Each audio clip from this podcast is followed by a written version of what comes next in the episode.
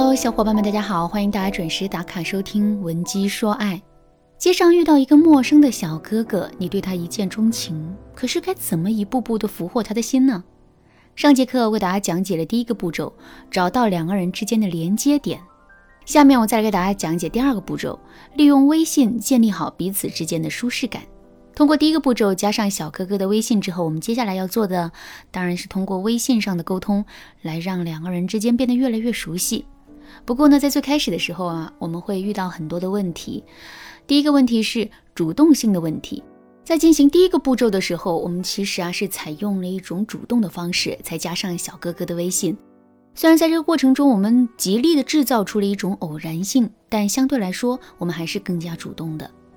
在这种情况下，如果我们再主动给男人发微信消息的话，那么我们在这段感情中的框架势必会变得很低。可是如果男人就是不主动给我们发消息的话，那我们该怎么进一步加强两个人之间的联系呢？下面我来给大家分享一个特别实用的方法，朋友圈诱导法。朋友圈是我们跟男人建立弱联系很重要的一个工具。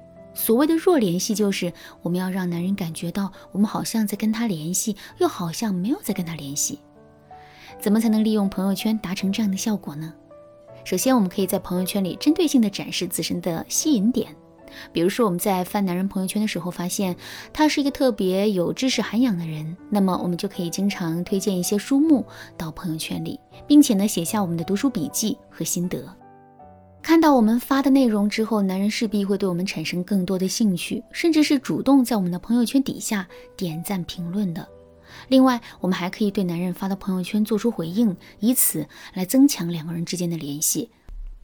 比如说，男人在朋友圈里发了一首薛之谦的新歌，这个时候啊，我们就可以找到一首或者几首薛之谦曾经唱过的类似的歌，或者是与这首新歌有联系、有延续性的歌曲，然后把它们总结一下发到朋友圈里。看到我们发的内容之后，男人的内心会产生一种怎样的感受呢？首先，男人会认为我们跟他真的是兴趣相投。另外呢，他也会因为我们对歌曲的对比和评论产生进一步跟我们沟通的欲望。这样一来，男人主动给我们发消息的概率啊，势必会大大的增加。第二个问题是舒适感的问题。两个人可能经常会聊天，但彼此之间却不一定有舒适感。比如，我们经常会跟自己的公司领导聊天，但即使两个人聊天的次数再多，时间再长，在聊天的过程中，我们也不可能完全的放松自己。感情也是如此。很多姑娘在跟男人聊天的时候，往往只追求数量，却不追求质量。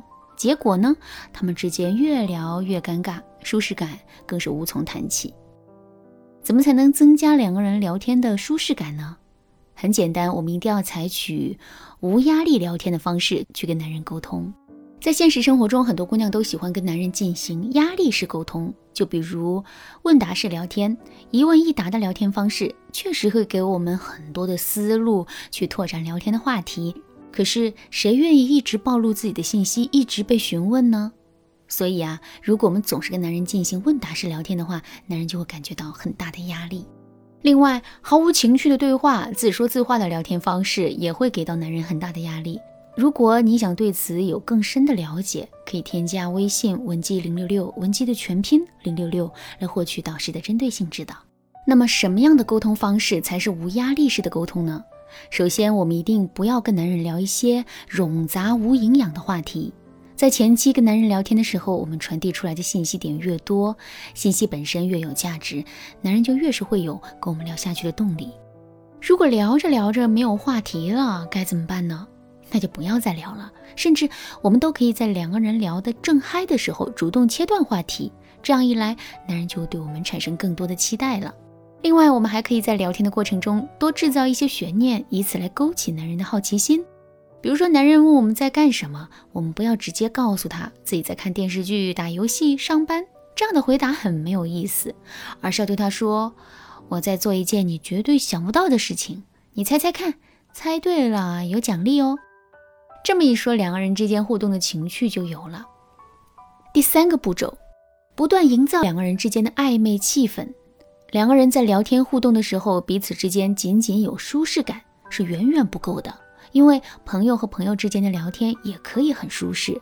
所以呢，为了能够让两个人之间发展成恋人的关系，我们一定要想办法营造出两个人之间的暧昧气氛。之前我们也讲过，两个人之间互动气氛的不同会促使两个人的关系进入到不同的状态之中。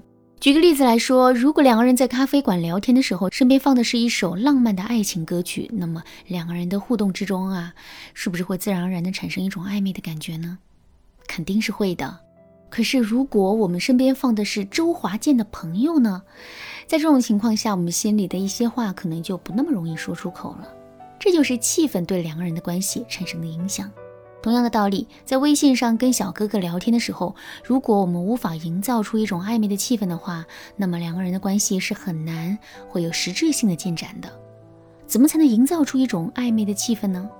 下面我来给大家分享一个特别实用的方法，这个方法是主动吐露内心的小秘密。秘密本身具有一种私密的属性，一般来说，我们只会把自己的秘密埋藏在心里，或者是只会对我们认为很重要的人放心地吐露我们内心的秘密。所以，如果我们把一件事关自己的比较私密的事情吐露给男人的话，那么男人的内心肯定会产生一种别样的感觉的。之后，在这种感觉的催化之下，两个人之间肯定会产生一种暧昧气氛的。当然了，在跟男人吐露心事的过程中，我们也要对自身的秘密进行筛选。如果我们一上来就告诉男人我们的原生家庭很糟糕，自己从小就很自卑的话，这显然是不对的。那么到底什么样的秘密可以倾诉，什么样的秘密不可以倾诉呢？